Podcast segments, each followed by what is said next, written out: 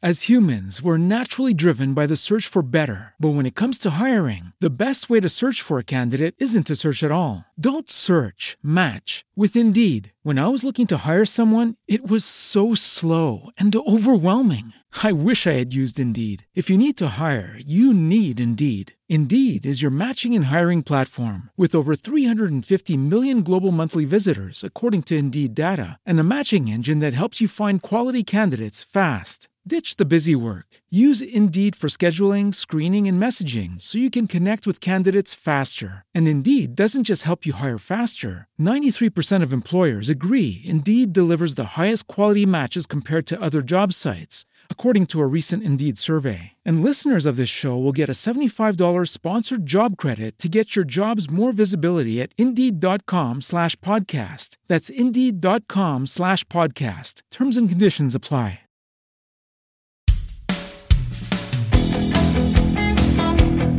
Hello, and welcome to Killer Queens, a true crime podcast. I'm your host, Torella. And I'm your better, prettier, younger host, Tori. We're sisters who are obsessed with true crime. and love gal palin with you about cases. You can expect the occasional curse word. Lots of friends quotes and all the 90s nostalgia. To get in on the conversation, check us out at killerqueenspodcast.com. You can also find us on Instagram and Facebook at Killer Queens Podcast, and we're on YouTube at Killer Queens, a true crime podcast. Okay, y'all, grab your Capri Suns or your Surge and let's talk about some true crime. All right, welcome back to Killer Queens. Hi. I mean, You sounded like you were going to say more stuff. am I here just by myself? I don't know. Sometimes I think you wish. Well, that's true. Just saying. You said like this Hey, welcome back to Killer Queens. And I'm supposed to know that that's where I chime in? Yeah. Okay. Well, All right, now we know. I'm learning. Everybody knows. Where are we in relation to things now? This is between, betwixt Thanksgiving and Christmas. Yes. hmm Hope you're having a wonderful holiday season. Simply having a wonderful holiday time. But I also think this is the last, for me, I'm going to get a little depressing here probably. This is the last time of the year that I feel hope because Mm. after Christmas, it's like until summer, until spring, Mm-hmm. when it like starts to warm up. I hate everything. Yeah. It's, It's just dark a- too early. It's cold. It's dreary. Tennessee is just gray Mhm. and it rains all the time. It really does. But we're not there yet. We're not there yet. So we will, right now, be happy and hopeful. And then come December 26th, it's all going to go to shit. Yes. The only saving grace there is Letterkenny new season. That's true. That's the gift that keeps on giving. Yeah, it really does. So, uh, all right, shall we get into it? Oh my gourd, I'm ready. This is a very heavily requested case. I had no idea anything about this bitch. I didn't either. I'd seen people in the group post some of the links to like his video, like the confessions Mm, oh and God, everything. Because he he recorded a lot. I Oh, was like, Lord, no. what video? Yeah, no, his confessions, and people are like, oh, yeah, you know, you can see when he starts to figure out that he's, you know, caught and stuff like that. And people recognized him just from like the image of the video. And I'm like, I don't know who this person is. I do not. He's got a very strong, distinctive jaw, so I can see. Now I would pick him out of a lineup, but Mm-hmm. Yeah, before I didn't know who he was. So this case was requested by Dante Matthews, Katie, Jess Campbell, Sam Tomaso, Darlene Smoliak, and Hey Girl, Hey Bob Nelson. Yay! I'm gonna try to at some point talk about a taco shop. I'm gonna try. All right, let's get into it. And thank you to Sloan for research and writing this episode. All right, we're just going to dive into like, we're going to pull an Alice in Wonderland. And the Mad Hatter says, start at the beginning. And when you get to the end, Stop. stop. So that's exactly what we're going to do here. Yes. Russell Williams was born on March 7th, 1963, to David, who went by Dave Williams, and Christine Williams in Bromsgrove, England. Dave Williams was a British metallurgist who was known for being outgoing and a charmer. Christine Williams was also British and was a tennis player. We have done so many cases where the dad was a metallurgist. Isn't that wild? Like what even? Because, like, what even is it? a Yeah, metallurgist? exactly. Yeah. But it's like, I've never seen that word in my whole life. It's like when you're like, you know what? There's not really many white cars on the road. And then you turn around and you're like, well, there's a white car and there's a white car and I have a white car. I didn't even It's like realize you it. shatter the glass. And then- Exactly. yeah. They're everywhere. So it's like, what is a metallurgist? He's everywhere. He's everywhere. okay, so they had Russell and they had his brother Harvey, who I believe was older, but that was it, just the two two dudes there. The family immigrated to Canada where they met another family and became total BFFs. This was Jerry Sovka, his wife Wynn. Nope. Wow. oh wowie. I was channeling like if my two year old was reading this. Wee wee, the secret weapon. A Wowie Pop. Oh, Yeah. his, wife, Win. Lynn, and their kids who were about the same age as Russell and Harvey. Jerry and Lynn and Dave and Christine were active couples, and Dave and Jerry even raced dinghies. Wow, Their dinghy was named International 14. Now that's using your dipstick. What a what a creative name. International 14. It was like Highway the first, 11. the first 13 wrecked, and so they're like, okay, International 14. All right.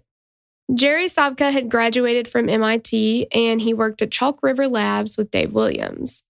Together, the Williams and Sovka families, members of the Deep River Yacht and Tennis Club, attended dances. Apparently, these dances got pretty racy. Dirty dancing. Sounds like it. One source said you could start the night dancing with your significant other and end the night dancing with multiple people in different relationships. So that's not as racy as I thought. Yeah, so it's just dancing with other people? Just swapping dance partners. Bob Prince says you need to dance with the one that brought you. That's true. But it's like, yeah, it's so racy that like I even I even danced with another person while my husband was in the bathroom. I spoke with someone of the opposite sex yeah. tonight. Like, okay. I mean, I think at least for these people, there was a little more going on than dancing. But on October 31st, 1969, when Russell was seven years old, Christine Williams filed for divorce. And this was during a time when you had to name a reason for the dissolution of a marriage. There was no such thing as no fault divorces yet. Court documents stated adultery on the part of Dave, and apparently he was sleeping with Lynn Sovka. Christine took the boys and moved to Scarborough and then to Toronto. While the reason for the divorce had been cited as adultery on Dave's part, it's pretty obvious that Christine wasn't completely innocent because on June 2nd, 1970, which was eight months after filing for divorce, she married Jerry Sovka. They just swapped The old switcheroo. partners. yeah. Lynn and Dave's relationship did not work out, but Christine and Jerry stayed together for the next 30 years. Damn. Yeah. In less than a year, Russell's parents had gotten divorced, he'd moved, and his mom had remarried. That's a lot. Mm-hmm. And they all did change their names to Sovka. I'm not really sure why they didn't keep Williams. I don't know if maybe the boys viewed their father as the reason or, you know, I don't know. But they all changed to Sovka. But things didn't get much better for Russell um, as he got into high school. He was termed a band geek and he was a really good trumpeter. It just doesn't help popularity wise, typically, unfortunately. Yeah, it's not the most well received of hobbies. Yeah. He apparently was very good, though, because in his freshman year of high school, he was promoted to the senior band. When he was in the 11th grade, Russell's stepdad, Jerry, took a job in South Korea. So the family moved there for a while, and Russell hated it. He didn't like anything about it. He didn't fit in there. It was kind of seems like the same old, same old for him, but just in a different place. And I'm sure that's hard to move. Oh, yeah. Especially being not the most popular, you know. Yeah, he doesn't make friends easily at this point in time. So after a while, they ended up coming back to Canada And then at that time, Williams was sent to a boarding school called Upper Canada College to finish out his high school education. According to sources, the school, quote unquote, appealed to his more serious sensibilities, and it was expensive with, quote, high standards for enrollment. However, the reins were probably loosened a little by the position his stepfather held as a well respected scientist with an impressive background. Still, Williams did not fare any better with his peers here. His roommates recall that he didn't participate in the typical merriment of college. Russell Williams studied, played trumpet, and perfectly and precisely folded his laundry while he listened to the same Diana Ross song on repeat. Wow. Sloan says she's hoping it's I'm coming out, and I kind of do too. Yeah. I'm coming out. One roommate said that Williams lacked basic social skills, making it very difficult to have a general conversation with him. The roommate also couldn't remember Williams having anyone that he hung out with or spent any amount of time with. And no one could. None of the people that have been interviewed about Russell Williams in college could think of a single person that he was friends with. That's sad.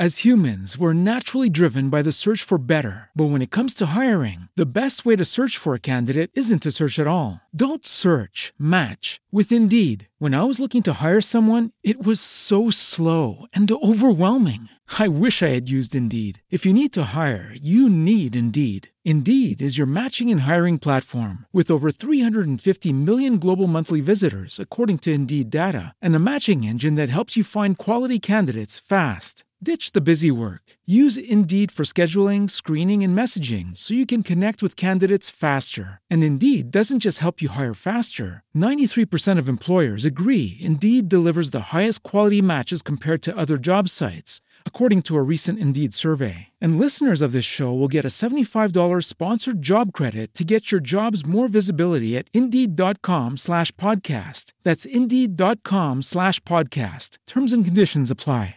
Okay, I just realized that I said college um, there, but that was his high school. It had college in the name. Got stuck in my head. My bad. Yes. Because now he is actually going to college. So Yes. after attending there, he attended University of Toronto Scars. I keep wanting to call it Scarsborough. Because you want to say Scarsdale. Scarsdale. That's what I'm trying to say. I was like, what am I doing here? Scarborough is where, what is her name? Something Homolka? Oh, Karla Homolka. Yeah. Karla Homolka, yeah. uh, University of Toronto's Scarborough campus and was assigned to share a place with five other guys. Once again, Russell Williams started off on the wrong foot, and his OCD tendencies and controlling behavior came out in full swing. While his roommates were basically unpacking, Williams had created a schedule for chores and announced that he would be buying meals that week. He told his roommates that they would be sharing the duties of cooking and they would rotate jobs. And they're like, I'm sorry, what was your name again? I just moved in. Like, That kind of personality literally grates on my nerves. Like, you, I don't want somebody to appoint themselves the leader and then tell me what we're doing, mm-hmm. especially on a goddamn vacation. Somebody being like, okay, here's the itinerary. I'm like, I will wake up and tell you what I feel like doing today. You're not the boss of me. Yeah, Russell. I know. He's very like, Sloan said he's the Monica, but less endearing. And I would say much less endearing. Yeah. He just sounds so, it's aggressive. Mm-hmm. The way that he's and abrasive, the way that he's doing this. I don't think that he, in his mind, he was thinking, what's going to get me friends? But he's sure doing everything in his power to not have any friends if he's acting this way. Yeah. And it's just very like, Rigid, Okay. his way or no way. Like, yeah, like you've moved into my house. And it's like, no, we all equally live here. Like we all just moved in. I don't, yeah, you don't get you don't get your way all the time. yeah, what makes you the leader of this? This establishment. Yeah. But what's weird is that he is a younger sibling. And a lot of times that Mm. comes with birth order because firstborns are natural leaders, I think. Mm-hmm. And secondborns are typically like, okay, what are we doing? You Um, better shut up. bitches. Stop it. Hey, I'm just reading this out of a birth order book. Okay. No, you are not. Mhm. You're calling my ass out. It says so. It says so. Mm-mm.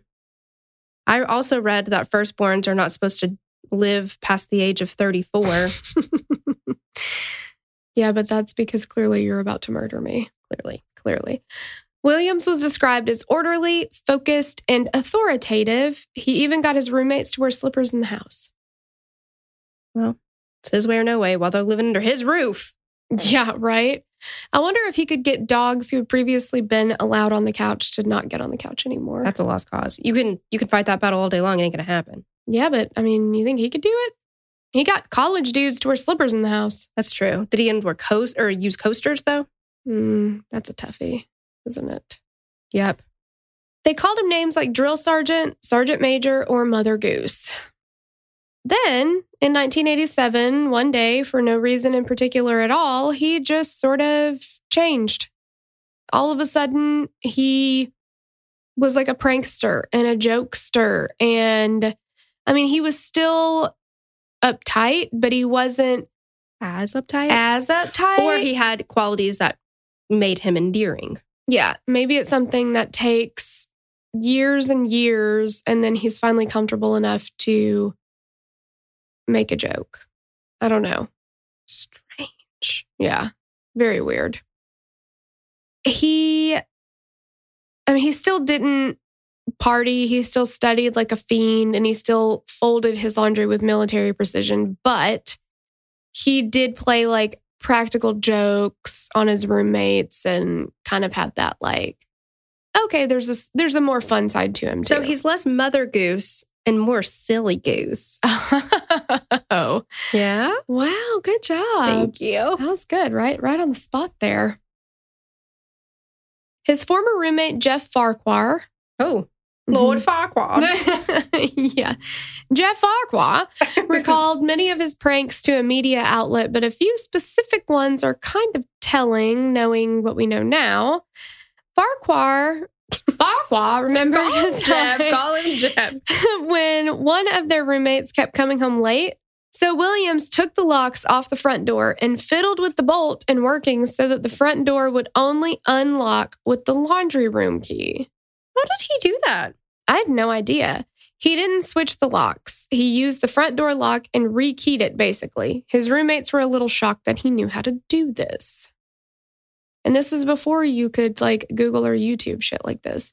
But it's, I mean, I feel concerned. Like, where does one learn how to do this? I mean, I guess people know how to do that now. You could just Google it, which is super terrifying. But- I'd never thought about that. I would have had to like on Robin Hood Men in Tights, like, call the locksmith. yeah, exactly.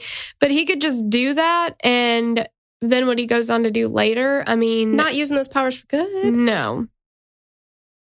Williams was also constantly hiding in his roommate's closet and waiting there for hours before he would jump out to scare the bejesus out of them.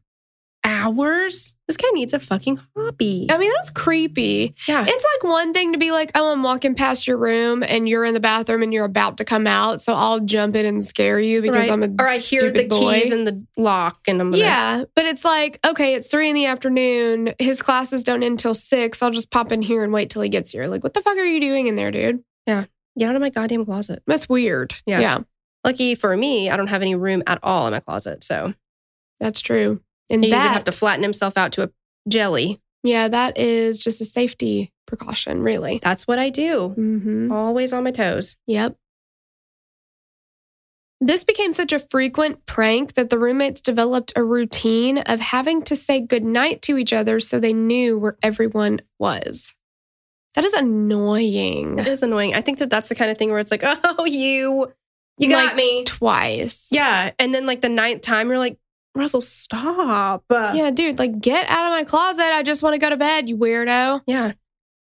Ugh, well, It- he that definitely obsesses over things. Like yeah. once he finds his thing, he's got to do it. 900. It's like much like the mix CDs that we used to make, where I loved Sonique's Feel So Good or the Corrs Breathless. And then I was like, every every CD, it's gonna have it. yeah. Gotta listen to it all the time. Well, I guess now you can kind of see that because it's more like playlists, you know, and that's kind of what that was, but sure. Yeah. Yeah.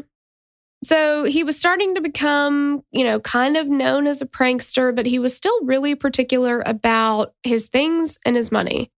And according to one article, Williams would come back from a night out at a bar and he would like immediately bust out his clipboard and document the money that he'd spent that night with a clipboard and everything. He's not playing around.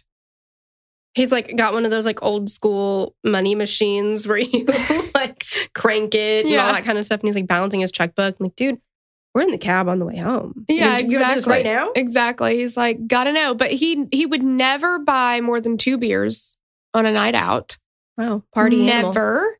And he would always make a note of the amount that he spent on them and what other things that he bought. I guess he's like trying to make sure he's getting the best deal or like, I don't know. I'm honestly shocked that he didn't make a note of everything else that his friends bought too. That's true. Russell Williams graduated from the University of Toronto with a degree in economics and I kind of politics. Love the way you say Toronto. really? You say Toronto. Oh, is it? How do you say it? I just say Toronto. Oh, Toronto. I get rid of that T. Hmm. Throw it right out the window. I like it. Toronto. T- Toronto. Toronto. okay. All right. That's just All right, silly. Enough of that. All right. So he graduated with a degree in economics and politics in 1986. And it was around this time that he met Mary Elizabeth Harriman. The two would later marry on June 1st, 1991. But it didn't seem like she took his name because on the mailbox it said Harriman and Russell. I mean, uh, Williams. yeah. They appeared to live pretty separate lives. Just for the formality of being married or whatever. Yeah, I guess. With yeah. the formality of being married. Yeah, it was very strange. I mean, everybody said they seemed happy enough, but that's kind of the term they used, happy enough. Like, yeah, it kind of feel it has the vibe that's like, well, you'll work. yeah. Like this fits. Mm-hmm. Not like this passionate love story where you have to have each other. Yeah, no, I didn't I don't think yeah, I don't think that was the case at all. Cuz it very much was like I wonder if he kind of felt like, well, you know, I've graduated college, like the next step is I need to get married and that kind of stuff. he's very structured and he he loves a routine. Mhm. The bitch loves a routine. Also, I think it's telling because it kind of reminds me, not the same, Arthur and Susan. And she was like, Oh, Arthur, you can get drunk all day if you want to, but as long as you marry me. And it's like, I feel like partly that Mary Elizabeth, with his OCD ness, was like, "Oh, you. He's so funny how he has to lock the door 17 times before we leave or whatever, you know, like how he um irons my clothes while I'm wearing them, but that's just Russell, you yeah, know. yeah. Yeah, that would be different. And like his uh Lord Farquhar said that he would go over there sometimes like for dinner with them or whatever and the coat closet was like every coat hanging in their coat closet, where he keeps his eight balls. Yeah. Every single one would have like exactly an inch in between the next one and they were like organized by like color and thickness and like all that kind of stuff. That's telling. Have you seen American Psycho? mm, hmm That's Nobody true. is that regimented and precise and doesn't want to murder people. That's true. I think you should put that. Yeah, you should put that like in a thesis or something. Facts. Yes. Yeah. There was a fictional movie about it. So it's yeah, exactly. That's what I'm saying. Fact. After graduation, Williams took a year to kind of gather his thoughts and figure out his next steps. During this year of working part time at the university and part time at Red Lobster, he watched Top Gun on repeat, basically. Naturally. Because now it's like he's over Diana Ross. That shit's out the window. It's now Top Gun. and it's all Top Gun all the time. and then he was like like USA, the channel. Oh, yeah, it does.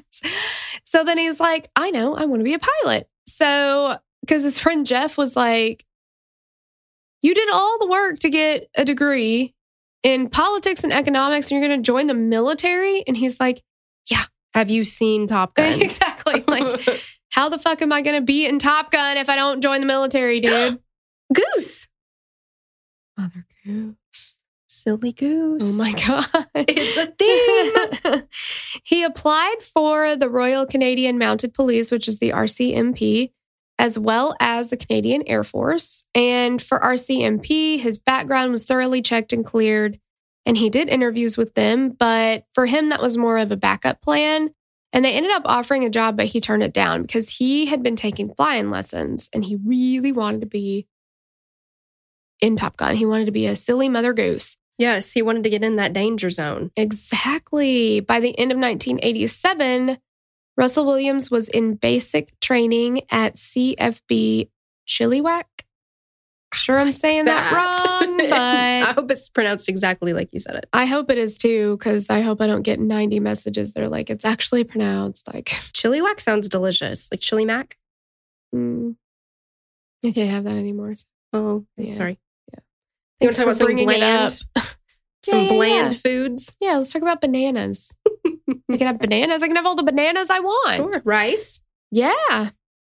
No flavoring Oh on no, it, no, no, nothing on top of it. No. No. In June 1990, uh, Williams earned his wings and was sent to three Canada Forces fighting training in Portage, La Prairie, Manitoba. That was so many words. I feel like I just said a bunch of words and they don't actually go together or make any sense at all. I'm just accepting it. Yeah, like, okay. This was just the beginning of his accelerated military career. In November of 1999, he was promoted to major. From August 2003 to June 2004, he earned his Master's of Defense Studies from Royal Military College in Kingston, Ontario, after writing a 55 page thesis supporting preemptive war in Iraq. And upon completing his degree, he was promoted to lieutenant colonel and assigned to be the commanding officer of 437 Transport Squadron in Trenton, Ontario. For the next few years, he would move to different bases and was put in charge of big projects and training new pilots. In July of 2006, Russell Williams and his wife moved to Orleans, which is a suburb of Ottawa, while he posted to the Directorate of Air Requirements and served at the, you guys ready for this one? Airlift Capability Project Strategic and Tactical and Fixed Wing Search and Rescue. God. Or it's the ACPS TFWS uh, R. if you want an easier way to say it. Okay, that's easier. Yeah. S E C R A T P.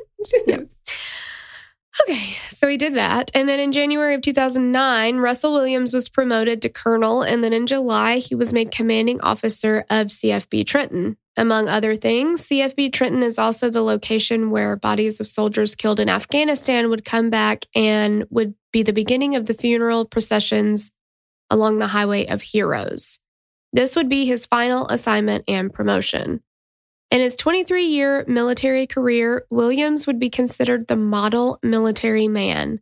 He had flown VIPs such as Queen Elizabeth II and Prince Philip, as well as the Governor General and Prime Minister of Canada.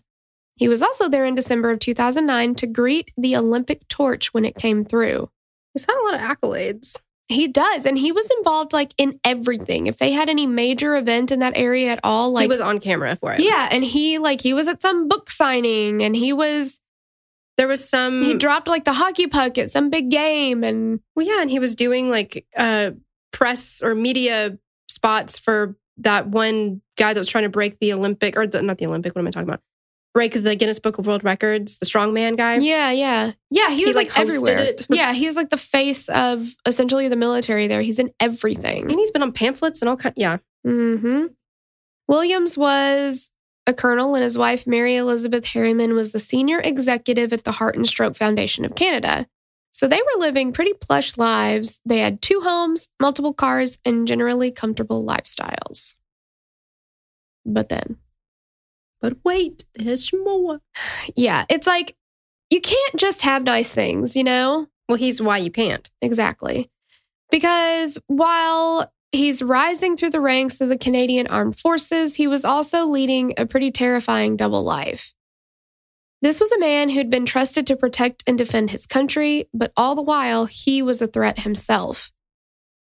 There isn't information on every single one of his crimes, but what we do know is that Williams had been lurking in his neighbors' houses when they weren't there, and he was doing this repeatedly. He would revisit the same houses eight or nine times. That's creepy as hell. It's super creepy. And he used his lock picking skills to enter homes or he pushed screens out of their windows or if he found an unlocked window or door, he'd just walk in. Like, The entitlement of this man. I know. And he also was very careful about choosing his victims. He got as much information about each victim as he could during his multiple break ins to a house. He would take pictures of documents with information about the victims and pictures of the photos they had around their house with their family and friends. He was really doing some recon on these people. He really did. He did a lot of recon. And what's really crazy to me is that the amount of times he did this, how nobody ever like came home early or, you know, like, and some of these times he was naked. Yeah, it said that he, or I heard that he would just walk into people's homes stark naked, Mhm. as Keith Morrison puts it. Yeah. He just like undress outside of their house, like in the bushes or whatever, walk in, be completely naked, and then get dressed when he walked back out. Like, I just don't know who is that comfortable being naked that they just have to be naked all the time outside of a nudist colony. yeah. Or Ying Ying Zhang's murderer's wife. I cannot think for the life of me what her name is. Her name is Michelle. Michelle. Yeah, because his name was why am I forgetting it? Cra- Brendt Christensen, Yes. something like that. Good job, girl.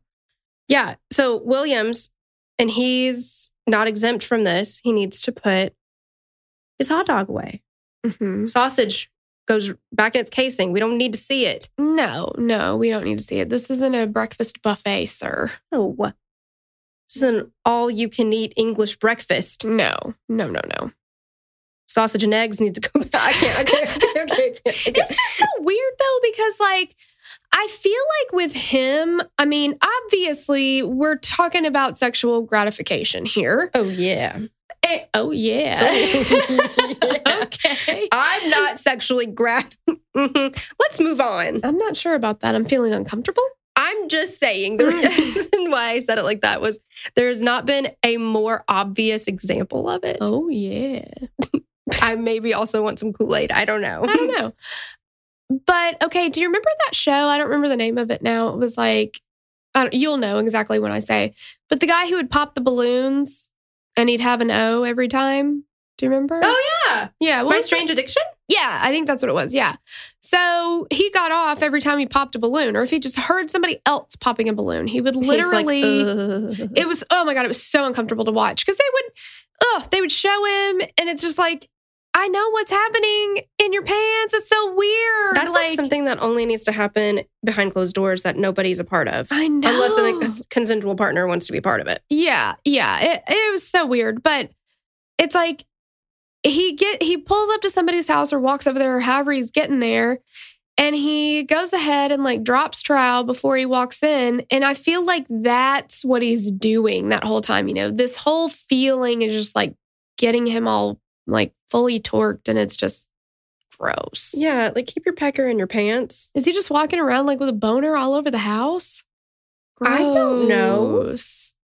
He walks in like forgetting Sarah Marshall, and he's like, "I've got a surprise for you," and it's just slapping I think that's what he was doing. all over the place. So gross.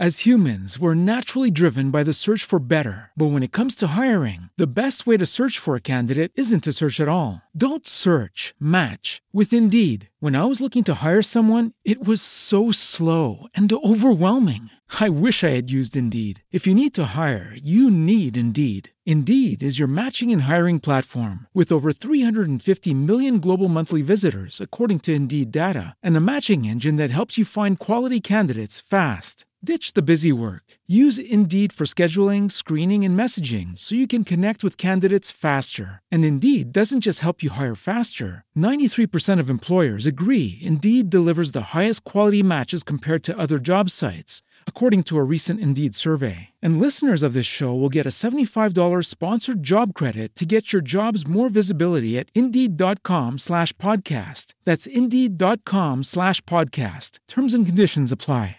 Okay. His first known break in was in September of 2007. Williams had been friends with the family and was even known to go fishing with the dad and have dinner with them. And yet, he broke into their house three times. This is a fucking psychopath. Yeah, Like- but I'm sure he looked at it like this is amazing because I know so much about them and didn't really have to try that much. Plus, I get to go fishing. That's true. Yeah. Yeah. Men love fishing. You know what? You don't crap where you eat. That's that's very true. In his collection of trophies, Williams had pictures of him lying on their bed while wearing only a bra and a pair of red panties that belonged to their daughter. This is where it took even a even a more turn, Even even, even more, more of a turn. even a more turn. Mhm. I'm thinking of spillage. Mm. Yeah, Can you keep it all in? I think it depends on the size. Like Chandler hanging in and a little out. yeah, exactly. I think one of the things that he did kind of get off on though was like he had a lot of pictures of his winky poking out of the panties. Ew, that's gross. Yep. And very hairy chest. Very hairy. It's just really weird because if you Google this guy, if you don't already know this case, if you Google this guy, you will see hundreds of pictures of him standing there because he brings his tripod and his camera and he snaps pictures of himself wearing other people's underwear. But it's it's just this burly dude standing there, no expression on his face, in underwear, and he always takes a picture from the front and from behind. And he's Mhm. like turned so he, his face is kind of looking back toward the camera. But it's not even like I don't see an expression on his face that is like on Silence of the Lambs where he's like, Would you fuck me? I'd fuck me. Yeah. Like he's just kind of like, next. Yeah. Yeah. It's very like, okay, check that off the list. Okay, check that off the list. Like, it's just so weird. Like, Like this chore that he has to get done. I don't know. yeah, it's like just part of the process. I mean, he's so very regimented. meticulous. It's like the whole thing is just, Yeah. got to do this, got to do that, got to do this. And I don't know what he does with those pictures. I can make a few guesses. I don't think we need to, but I hope it's It's scrapbooking. just very strange. So this became his routine, and he broke into many homes, spending hours inside taking photos. On January 1st, 2008, he broke into the house of his neighbor in Ottawa. He knew that this family consisted of a teenage daughter. So that New Year's Day, Williams went into the 15 year old girl's bedroom. And you guys, this is fucking disgusting. This was the term that was actually used in the article. He quote unquote sprayed semen on her dresser. Now, this is a man who later says that he has watched CSI before, but is more of a law and order guy. I mean, if you really want to know. but he hasn't heard of DNA. Like, everybody knows semen has DNA in it. Well, and if he wanted to get the point across in a real fun way, he should have watched Superbad. exactly. I thought semen would be on everything. Exactly. And their whole point is semen's not on everything, and that's a bummer. But you, sir, are putting semen everywhere. Therefore, and forthwith, you are linking yourself to the case and putting yourself exactly there because you can't stop throwing your sausage around. I know. It's just, yeah, put the mouse back in the house. Exactly. It's family place. It's a family place. He also took pictures of himself with this young girl's makeup brush touching his penis. I'm like the most offended about that for some reason. That girl puts it on her face. I know. He didn't take it with him, he left it there.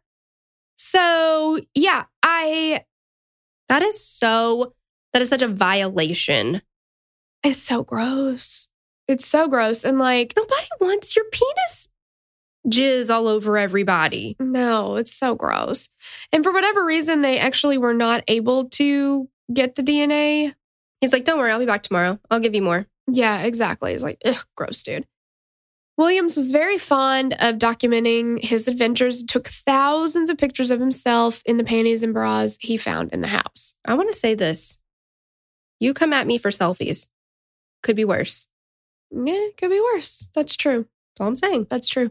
Also, did you notice that in so many of these pictures, there were matching sets? Like, I did not realize so many women actually match their bra and underwear. I just started doing that. Really? I've been thinking about doing that, but that would require buying more, and that's a no go right now. But Money's no object to me. yeah, but I did read an article a long time ago. Heidi Klum was like, You have no idea how good you're going to feel when your bra and your panties match. And Dolly Parton said, you never know where you're going to end up. You could be in a car accident or you could just wake up in somebody's house and you don't know. You don't know what's going to happen. That's true. And you're in a car accident and they have to cut your clothes off and you're looking a mess. Yeah, you don't want to be uh, in the sweetest thing. It's laundry day. I only got my skanky ones left. exactly. Whatever she called them. Yeah. Stanky ones. Yeah. Like a lot of these were matchy matchy. I was like, wow, you guys are, you're up in your game. Yeah. Yeah. Me, not so much. No. No. You're a trash bag. Absolutely. In June of 2008, he broke into the home of a 24 year old woman in Ottawa where he took a picture of his penis strapped to one of her sex toys, which he ended up stealing. This one was awful. I mean, for a lot of reasons, they're all awful. But this one, if you watch the dateline on this case, they actually talked to her and her friend that lived nearby or whatever. Who seemed to be like a really nice friend, but he also kind of took over the conversation a lot, which kind of bothered me. it seemed like he was into her and she was like i got this on my own Totally. kind of thing so this is a very like confident self-assured woman and she's not married and she lives by herself and she's got sex toys and she's not And she- ashamed of that Yeah, because Keith Morrison was like, "Oh, you were embarrassed," and she's like, "No, I was not embarrassed." yeah and she made a point to be like uh, no i was not embarrassed about that like because and I admire her for that. I know, me too. And because what happened was she said she she gets to her house one day, like after work or something, and they were getting ready to go celebrate her birthday at her friend's house. They were like having a party. And she went home to change, I think. Mm-hmm. And she just noticed that some stuff in her house was like off. You know, there was like Well, the drawer next to her, like bedside table, uh-huh, the drawer was open. open, and she's like, "Didn't open that," and then Mhm. turned, and looked on the other bedside table. That one was open, Mhm. And, that's, that's- where she kept her sex toys. and they were gone. Yeah, and they were gone. And so she said that she called her friend over and was like, Hey, I think somebody broke into my house. And so they're in the house and they're talking about it. And they're like, Do we call the police? Do we not call the police? Like, and that's when Keith Morrison was like, Oh, because you were embarrassed. She's like, No, I wasn't embarrassed, but I just didn't think that they'd take it very seriously. Like, okay, well, sorry, your like dildo got stolen, but like not high on our priority list kind of thing. Right. And so they had this whole conversation about whether or not they should call the police. But so she leaves that night, and her friend was like, You're not staying here by yourself. Like, you're going to spend the night. I don't want you staying here by yourself. She's like, Okay. So she gets home the next morning, and there's a message on her computer. And he basically left her a note that was like, Yeah, go ahead and call the police. I bet the judge will be excited, or I bet the judge will want to see your dildo or your collection of dildos. And she's like, he was listening. He was in the house Mm-hmm. when we had this conversation. And that night, apparently, she has a very extensive or had a very extensive collection of lingerie, and he stole every piece. It was like hundreds of pieces of lingerie, and he took out them all. that is so expensive. That's what I was thinking. I don't know about sex toys. I'm guessing you don't want to have to rebuy that all the time. You know, certain things Right. like you want to buy it one time, that's it. Yeah. But yeah, lingerie, I know for a fact is very expensive. yeah. That's, that's, and imagine just like how terrifying that is. Like, we were in the house and he was definitely in here and I didn't know it. Like, that's Mm-mm. so creepy. Yeah.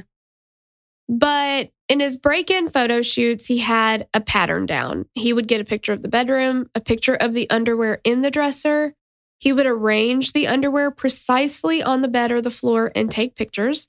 And then finally, he would get pictures of himself modeling the underwear and jacking it. In San Diego. Yeah, because you're going to want to get all of that. I just cannot believe that he had that much time. It's ridiculous. William's stash of pictures and panties and sex toys that he stole was extensive and methodically cataloged. It got to a point that he had to burn some to make room for more. He also had them spread between his two homes. When he had to burn some of the items, he still had his treasure trove of pictures that he kept on hard drives in the ceiling above the basement in his home in Ottawa. He also stored them in a deep labyrinth within the files on those drives so that his wife couldn't happen upon them. On July 10th, 2009, Williams broke into a neighbor's home for the sixth of nine times. On this occasion, he entered the house at 1:30 a.m. and watched the young women get undressed and get in the shower. Once she was in the shower, he also got undressed and broke into her house. He crept into her bedroom and stole panties from her. Hmm. Williams later said that he had wanted to do more and take more risks now, and boy, would he. But like, how scary is that? You're in the shower. That's like a horror movie. 100%. Ugh. It's like the strangers and how they, that's what they do to toy with them at first is like just come in and move stuff around, you know? Yeah. It's unsettling. It's very unsettling. I'm actually a little creeped out by it now. And like, Sorry. yeah. And I like, I knew this because I've read about it, watched a bunch of stuff on it. And all of a sudden now I'm like, do you want to cancel your appointment today? Because hang out with you. I'm scared by myself. yeah. You picked the wrong profession to go into being this scared. It really was not a smart move, but here we are. On one outing, he watched from outside the house as a teenage girl took off her clothes. Hiding in the bushes, he got undressed and masturbated. Ha- like, oh my God. On September 17, 2009, he was escalating. He broke into the home of quote unquote Jane Doe. She was in her home sleeping with her newborn baby. Williams broke into the house and beat her up. He bound her and used a pillowcase to blindfold her. He spent the next two hours groping her and taking pictures of her naked. And then he just left. She would be the first woman that he physically assaulted. 13 days later, on September 30th, he broke into the home of another woman who lived three doors down from his own home in Tweed. She was also asleep when he broke in. He bound her, blindfolded her, and forced her to pose naked for his camera just the same way he did with Jane Doe. Both women ended up calling the Ontario Provincial Police, which is referred to as the OPP. Yeah, you know me. I know. It's like, could not think of anything other than that. After this, the OPP revealed to the public that they had a predator. And it was after the second call they revealed to the public. Constables canvassed door to door to see if anyone had information about the Tweed Creeper. Actually, a really accurate name. Yeah. Then on November 23rd, 2009, Williams' fetishes escalated further. This is when 37 year old Corporal Marie France Comeau, who was a flight attendant for CFB Trenton under Russell's command, who had once mentioned to him that she lived alone, was found dead in her home. Then on January 28th, 2010, 27 year old Jessica Lloyd disappeared. This would be the case that brought Russell Williams down and finally revealed the monster that he really was. Jessica Lloyd was reported missing when she didn't show up for work and she wasn't home, but her car was there. Because of the series of break ins and assaults in the area, as well as Corporal Marie France Comeau's murder, the OPP was not wasting any time. They quickly decided that Jessica Lloyd's disappearance was likely connected to the rest of these cases. Thank God. They immediately started a full scale search for Jessica. In this search, they utilized their resources, which included CFB Trenton's search and rescue team that was authorized by, drumroll please, Colonel Russell Williams. Wah, wah. Well, I mean, uh, it's sickening. And this is the most ridiculous. I feel like this case is a lot of other cases personified and then caricatured. You know, like it's like the ridiculous, like blown out version of it because this guy, we always say, like, oh, they they insert themselves into the search and rescue or whatever of the crime because they they want to be a part of it. He's the head of it. Mm-hmm. Yeah. So obviously he's not going to be worried about it because he's going to know every step of the way where they are, what they're finding, what they're not finding. Like, Mm-hmm. you know, so it's awful. A week after the search was initiated, Jessica was still missing. Reports were coming in about sightings of Jessica in New York and Pennsylvania, but they obviously weren't real. Then the witness tip came in that would blow the case wide open for real. A witness reported that a silver SUV had been in the field near Jessica's house the night she disappeared. Better still, there were tire tracks in the snow and they were distinctive. These tracks would turn out to be on very few cars, one type being a Nissan Pathfinder. So the police set up a checkpoint on Highway 37, which goes right in front of Jessica's house, under the guise of a drunk driving check. So while they had a car stopped, they would ask them questions that gave them an idea of the driver or occupant's whereabouts recently. And they would also check the car's tires kind of like on the sly. Mm-hmm. Driving through that checkpoint on February 4th was Colonel Williams in his silver Nissan Pathfinder. hmm Hmm. As humans, we're naturally driven by the search for better. But when it comes to hiring, the best way to search for a candidate isn't to search at all. Don't search, match with Indeed. When I was looking to hire someone, it was so slow and overwhelming.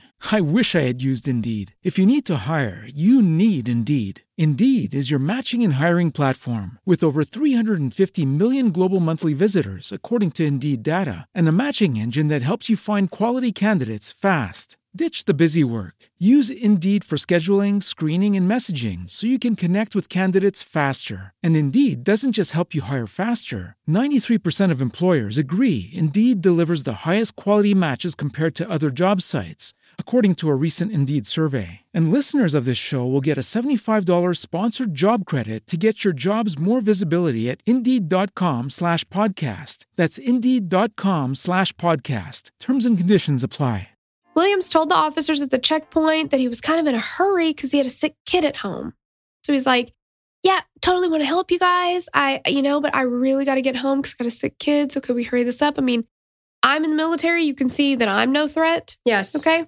So I am trustworthy. can we move this along? Couldn't be me. Yeah. Moved along. Got my child. They also realized that when they went to I, I don't know if he just didn't think they were going to check any of this stuff out if they were just going to pass over him because he was in the military but he didn't have any kids. And they figured that out because it just takes Well, you can fairly easily find out if someone has or does or does not have children. yeah. And um turns out he doesn't so. But they also noticed that his tires match the ones in the snow near jessica's house they placed him under surveillance, but once they went to verify the information he gave them and they figured out that he didn't have kids, they were like, okay, he needs to come back in because now we know he's lied to us. Mm-hmm. At around 3 p.m. on February 7th, 2010, Williams went back to the police station. He was confident, he was unconcerned, he was making small talk, he's joking, he's chewing gum. Just like no care in the world. Mm-mm. He's positive he's walking out of jail that day. No problems. Sergeant Jim Smythe. Smythe. Okay. So that's Smythe, dear, not Smith. yeah. With Stout fire.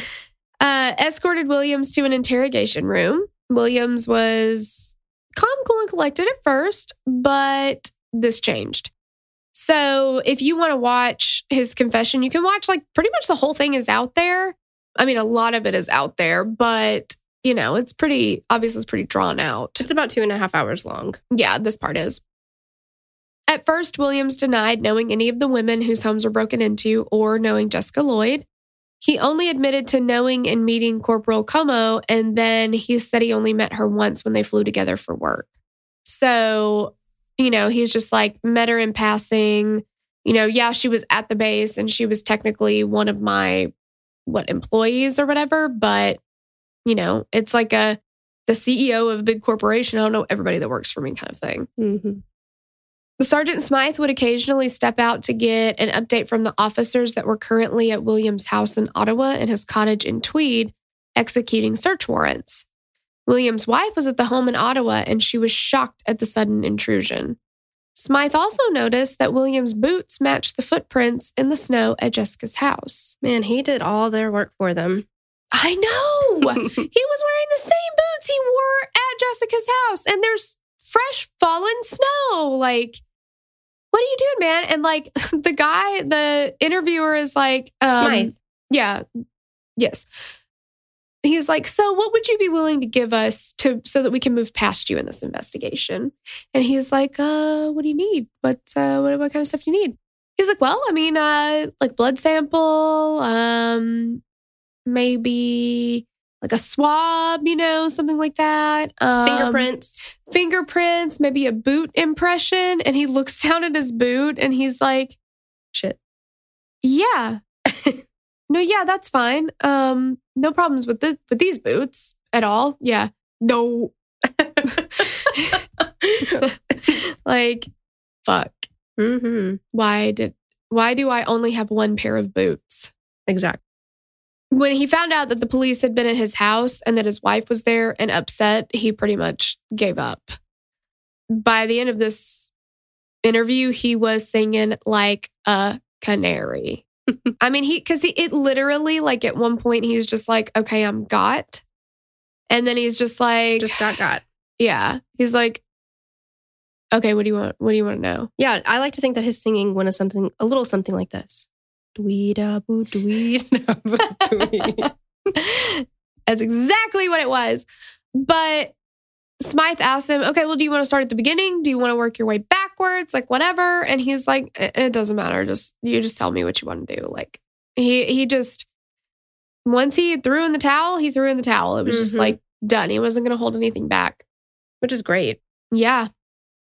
He he said he was really worried about his wife and the impact it was going to have on her. And They had just built that house in Ottawa and he was worried that they were going to tear it apart. Yeah, yeah, and he just wanted to make the whole process easier on her. He's just like, you know, my thoughts are you know, to my wife, how this is going to affect her. I'm sure she's going to be obviously really upset. She's going to be totally shocked. And Smythe was so good about it. He was like, Me too, girl. I'm worried about her too. That's why we Mhm. need to do this. He was so patient. If you tell me everything, we Yeah. won't have to tear it apart to Yeah. find things. Yeah, exactly. And then he was also obviously worried about the negative impact it was going to have on the base because that doesn't look good. Well, the whole time he's being interviewed, he's like, I'm I'm hoping for a certain amount of discretion from you guys. Mm-hmm. Yeah, and Smythe is like, okay, so you asked for discretion. I'm being very respectful of you, okay? But you got to come clean with me about some stuff. You gotta respect me with the same thing and be honest. Yeah, like you're telling me you have no idea what's happening. You're telling me that you've never been to Jessica Lloyd's house. You're telling me you've never been around her house, anything like that, that you've never been off road near her house. Like you and I both know that's your tire tracks there. And you and I both know that your boots went into her house. So tell me what's going on. Ridiculous. So for the next 10 ish hours, he detailed his crimes. And the next morning, he told officers the location where he had dumped Jessica Lloyd's body. It was 13 minutes from his own cottage. I cannot think of one thing that I could talk about for 10 hours. I know. I don't know. You could probably talk for 10 hours. Straight? Yeah, no, you couldn't. I could. You could. No, I could not. You definitely could. Yeah, you get tired of it. But he asked him, you know, What happened?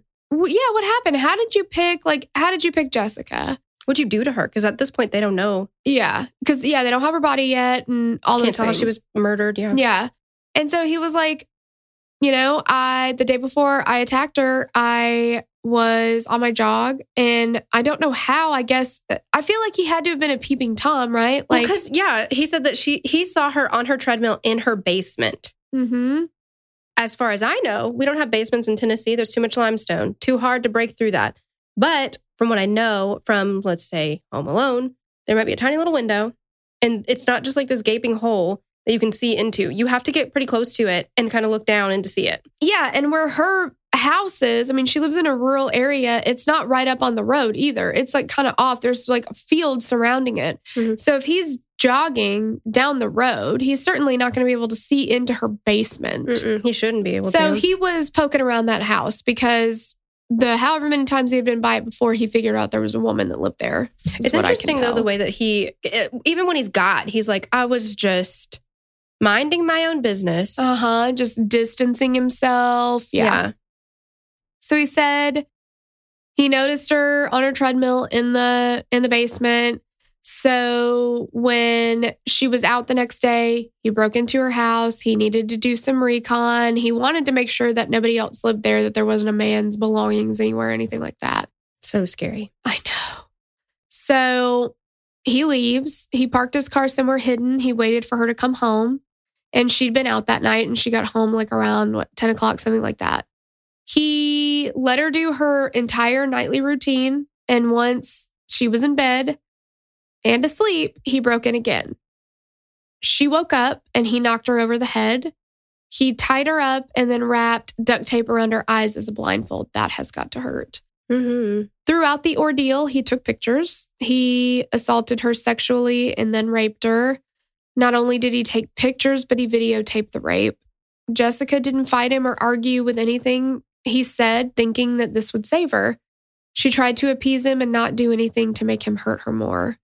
This is something like these cases, when I hear about there being a tape, I automatically think about the person that had to watch that to get the evidence. Yes. Oh, it's so disturbing. I can't imagine. Yeah. It was the early morning hours when Russell put her in his Pathfinder and drove her to his cottage in Tweed. Once there, he made her take a shower and let her lay down to sleep for a while, but she woke up and had a seizure, which was probably from the blow to her head, which is terrifying. He woke her up after the seizure and she begged him to take her to a hospital. And she even said to him, If I die, will you make sure my mom knows that I love her? So sad. For a total of 21 hours after she arrived at his cottage, she was assaulted over and over again. Then he gave her food and got her dressed. He removed the duct tape and convinced Jessica that she was going home. He promised he wasn't going to hurt her. But he did not have any intention of letting her live. He ended up bashing her over the head with a flashlight and then strangled her to death with a rope. Then he took more pictures of her before driving her to a secluded area and dumped her body on January 29th, 2010. He went to a car wash and vacuumed out his car and cleaned it. Then, after he raped and murdered Jessica Lloyd, Colonel David Russell Williams went back to work where he was the commander of Canadian Forces Base Trenton, just like he did after he murdered Marie France Comeau. After confessing in full, Williams wrote a note to his wife that said, I'm so very sorry for having hurt you like this. I love you, Russ. No, I love you. I love you, Russ. I did that when I read it earlier too. Like when I was just reading through everything, I was like, I love you, Russ. And then I was like, no, I love you, Russ. Commas are important. yes. and I just did it again. I love you, Russ. and he's like, I love you too, Russ. Until he confessed, the police only knew about 17 of the breaking and entering cases. Those were the only ones that were reported until Williams confessed to upwards of 60 break ins. Good God. In the search of their homes, police found a camera, a duffel bag with a black skull cap inside, a manual for how to pick locks, plus boxes and pillowcases stuffed to the rafters with underwear and lingerie, not to mention the two computer hard drives Williams had hidden in the ceiling of the basement. These hard drives turned out to contain over 3,000 pictures and video clips, including ones of Jessica Lloyd and Marie France Comeau. Williams had videotaped the beating and murder of both women. Colonel Russell Williams was arrested on February 7, 2010, and on the next day, he was in court in Belleville where he was charged with two counts of first degree murder, one count of sexual assault, and two counts of forcible confinement. He would later be charged with 82 counts of breaking and entering. He has racked up a long list of counts. Yeah, for sure. 50 year old Williams pleaded guilty and in a month would have his 51st birthday behind bars. He was also stripped of his command at CFB Trenton due to criminal charges. And Canadian police took another look at tons of their cold cases that involved young women and were in the areas where Williams had been stationed over the years. In 2006 alone, there were 48 cases of panty theft that were looked into as possibly being linked to Williams. If it wasn't him, how many people are going around stealing panties? It's disgusting. Right. God. God, disgusting. In April of 2010, guards had to hurriedly enter William's cell to save him. He had taken a cardboard toilet paper roll and shoved it down his throat to attempt suicide. That is a way to do it. I, that's I've never heard of that before. No, because it's not a thing. Yeah, that's That sounds painful though. yeah. It sounds like a horrible way to spend any time whatsoever. Because he didn't die, but ugh, that's awful. It would be awful. Six weeks after he was arrested, uh, Williams and his wife entered into a quote unquote domestic contract.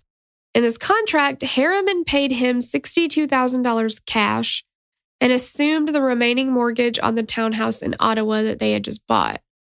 Williams would take on the ownership of the cottage in Tweed they'd bought a few years before for $178,000.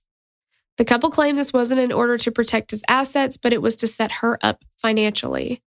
Williams would later sell the cottage for $165,000 in order to create a trust where the money would stay until the outcomes of lawsuits against him were settled. And the person that ended up buying the house turned out to be, coincidentally, his neighbor in Tweed, which was his first Victim. yeah, break-in. victim. Yeah, break-in victim. So kind of came full circle there. Mm-hmm. Harriman also filed for divorce during this time, but as far as we know, they're still married. That's not ever gone anywhere. On October 18th, when he entered his actual official guilty plea, it took the attorneys 36 minutes to read the charges. And it was reported in one source that the reading of the facts of this case took so long that the four Crown attorneys had to switch off reading because their voices would start to crack. Jeez. On October 21st, 2010, Williams was given a life sentence with the possibility of parole in 25 years.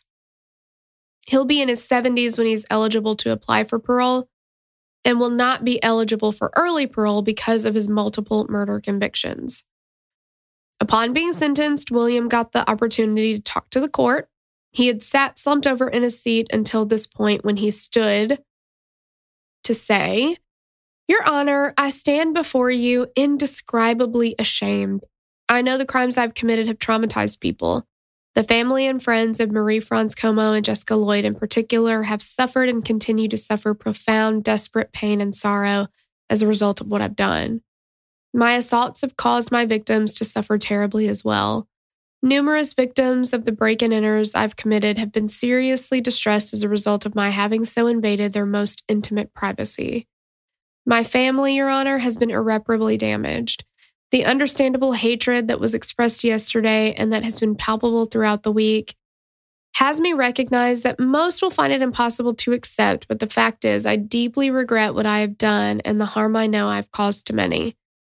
I committed despicable crimes, Your Honor, and in the process betrayed my family, my friends, and colleagues in the Canadian forces. And the judge noted that he believed the apology was sincere. Okay. That judge must have been born just the day before that. yeah. The Crown attorney said that he would not seek to have Williams declared a dangerous offender. what? He said that his reasons for not pursuing this were that it would have prolonged the hearing and he called it superfluous since he believed Russell Williams would not be released on parole anyway because the facts of the case would keep the parole board from granting it. But then he said, Williams is simply one of the worst offenders in Canadian history. But it's not worth your time to just make sure that to he take the can't- extra step. Yeah. Yeah. Wow. Because probably he won't get out anyway. So who gives a fuck, right? Exactly. Another thing, I feel like his apology, quote unquote apology, it's obviously something that has been told to him that he just regurgitated. However, the difference between being ashamed and being remorseful is that's a selfish feeling. When you're ashamed or embarrassed, it has to do more with you than them. Yeah. I believe that Yeah. because now people know. Ex- yes, exactly. He's sorry he got caught. Like, that's what it is. Andy Lloyd, Jessica Lloyd's brother, told the media after Williams' conviction that as long as he dies in jail, I'm happy. Jessica's mom sat in the front row for every court appearance and brought with her a framed picture of Jessica. Lloyd said that this was done to bring Jessica back into the case because they didn't want it to all be about Williams and what he'd done. They wanted it to be about Jessica and the other victims. Colonel Russell Williams was no longer Colonel Russell Williams. He was stripped of his commission, ranks, awards, everything by the Governor General of Canada on the recommendation of the Chief of the Defense Staff. His severance pay was discontinued and the salary he received after his arrest was seized. Williams' conviction also prompted the Air Force to incinerate his uniform and have his medals destroyed. Oh. Williams' Pathfinder and all of his treasures were destroyed as well. His sentence prevents him from ever owning a weapon, and he has to register as a sex offender for life. Williams was also required to submit DNA samples to the police databank and pay a $100 victim surcharge for each charge, totaling $8,800. It's not a ton though. No, it's not a ton. However, because of Canada's Pension Act in Section 30, Williams is still entitled to his pension. This act states that a person's pension is protected from court awarded damages. meaning that Williams' victims have no right to any of his $60,000 a year military pension. The Canadian Forces Superannuation I Act guess. Yeah. Very specifically states that pensions are exempt from attachment, seizure, and execution and cannot be taken by the government or awarded to plaintiffs in a lawsuit.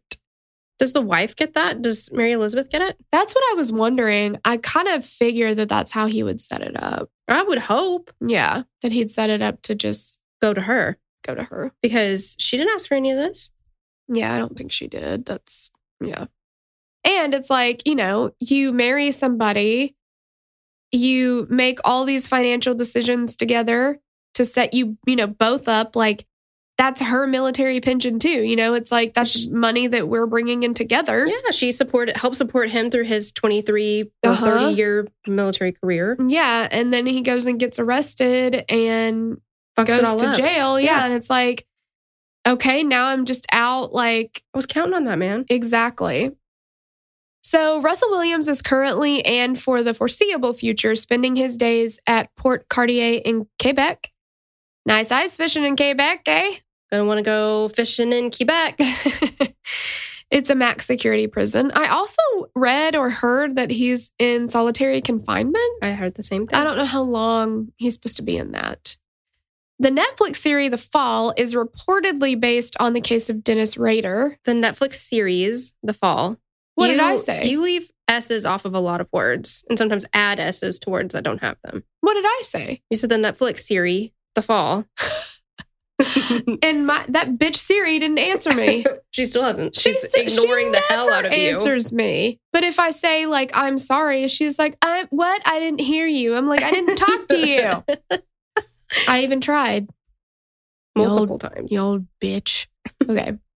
well, the Netflix series The Fall is reportedly based on the case of Dennis Rader, BTK, but they also took some notes from the Russell Williams case. The writer of the show, Alan Cubitt, said Williams was unusual in that he was a decorated pilot in the Canadian military.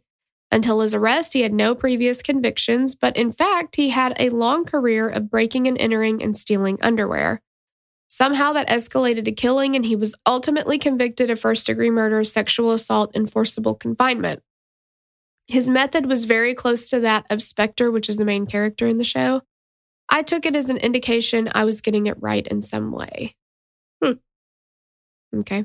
Yeah. There is currently Thanks for letting us know. yeah. Um, there's currently no other up to date information on Russell Williams or his wife, but he's not eligible for parole. Did I do it again? what? Oh, Sorry. I was laughing at how you read that whole thing and then you were like, okay.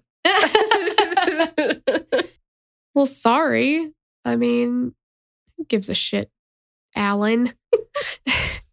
he's not eligible for parole until 2035, so it's safe to assume he's still in prison now with Paul Bernardo. Hmm. It's BFF.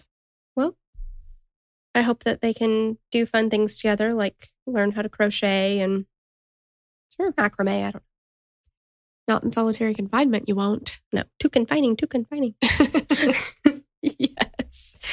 Oh, you guys got to watch The Out of Towners. It's it's simply fantastic. It is great. But that's that's it, That is it. dudes. Dudes and dudettes. Yep, that's it. So, you know, let us know what you think. Um, we'll we'll have some pictures up there so that you can see some of his underoos. They're not his underoos. No, well, they became his. Yeah, yeah, definitely. People were like, "Yeah, I don't want that back." Yeah, you go ahead and hang on to that. Yeah, you can keep that one. That's for sure. But I will say, you don't want to see it. No, it's just really it's unsettling to look at. But also it's just so he's such an anomaly because it's like, okay, yeah, his parents got divorced and you know, but he didn't have this like very difficult background and he didn't have like there's just so many things that you can usually be like, okay, well, I can kind of see where I don't know, something like that would have happened or where there would have been this like turn or I don't know, but it's just like he was so accomplished. Mm-hmm. He and he was older when he started than other serial killers. Like Like almost 50s. yeah, and I mean a lot of times like when people, you know, when offenders are very young, serial killers, people who do commit like you know, kind of like a second degree murder, like in the heat of the moment kind of thing or whatever, like they're young and a lot of times because of rehabilitation, I mean that's that's a thing that a judge will look at. What's their age and what's their age going to be when they get out? Are they likely to reoffend because a lot of people do age out of crime. hmm But he's an anomaly. He he did not start until much later and that's very unusual. Yes, very, very unusual. But he's unusual for the worst reasons. And I hate him. Yeah, he's the worst. Yeah. Yeah. So, Well, thanks so much for listening. yeah, we'll Yeah. see you guys next week. Bye. Bye. We'd love to hear your thoughts on this case. Connect with us on Instagram or Facebook to continue the conversation. Thanks for listening, and we will meet you back here next week. Bye. The theme song for the show is created and composed by Stephen Toby. You can find more of Stephen's work on SoundCloud. Our logo was created by Sloan Williams of Sophisticated Crayon. You can find more of her work on Etsy. Visit us at killerqueenspodcast.com for merch and other info about the show.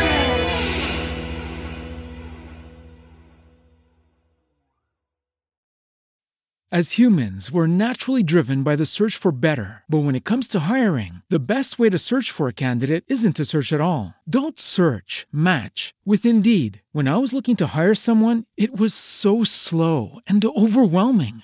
I wish I had used Indeed. If you need to hire, you need Indeed. Indeed is your matching and hiring platform with over 350 million global monthly visitors, according to Indeed data, and a matching engine that helps you find quality candidates fast. Ditch the busy work. Use Indeed for scheduling, screening, and messaging so you can connect with candidates faster. And Indeed doesn't just help you hire faster. 93% of employers agree Indeed delivers the highest quality matches compared to other job sites, according to a recent Indeed survey. And listeners of this show will get a $75 sponsored job credit to get your jobs more visibility at Indeed.com slash podcast. That's Indeed.com slash podcast. Terms and conditions apply.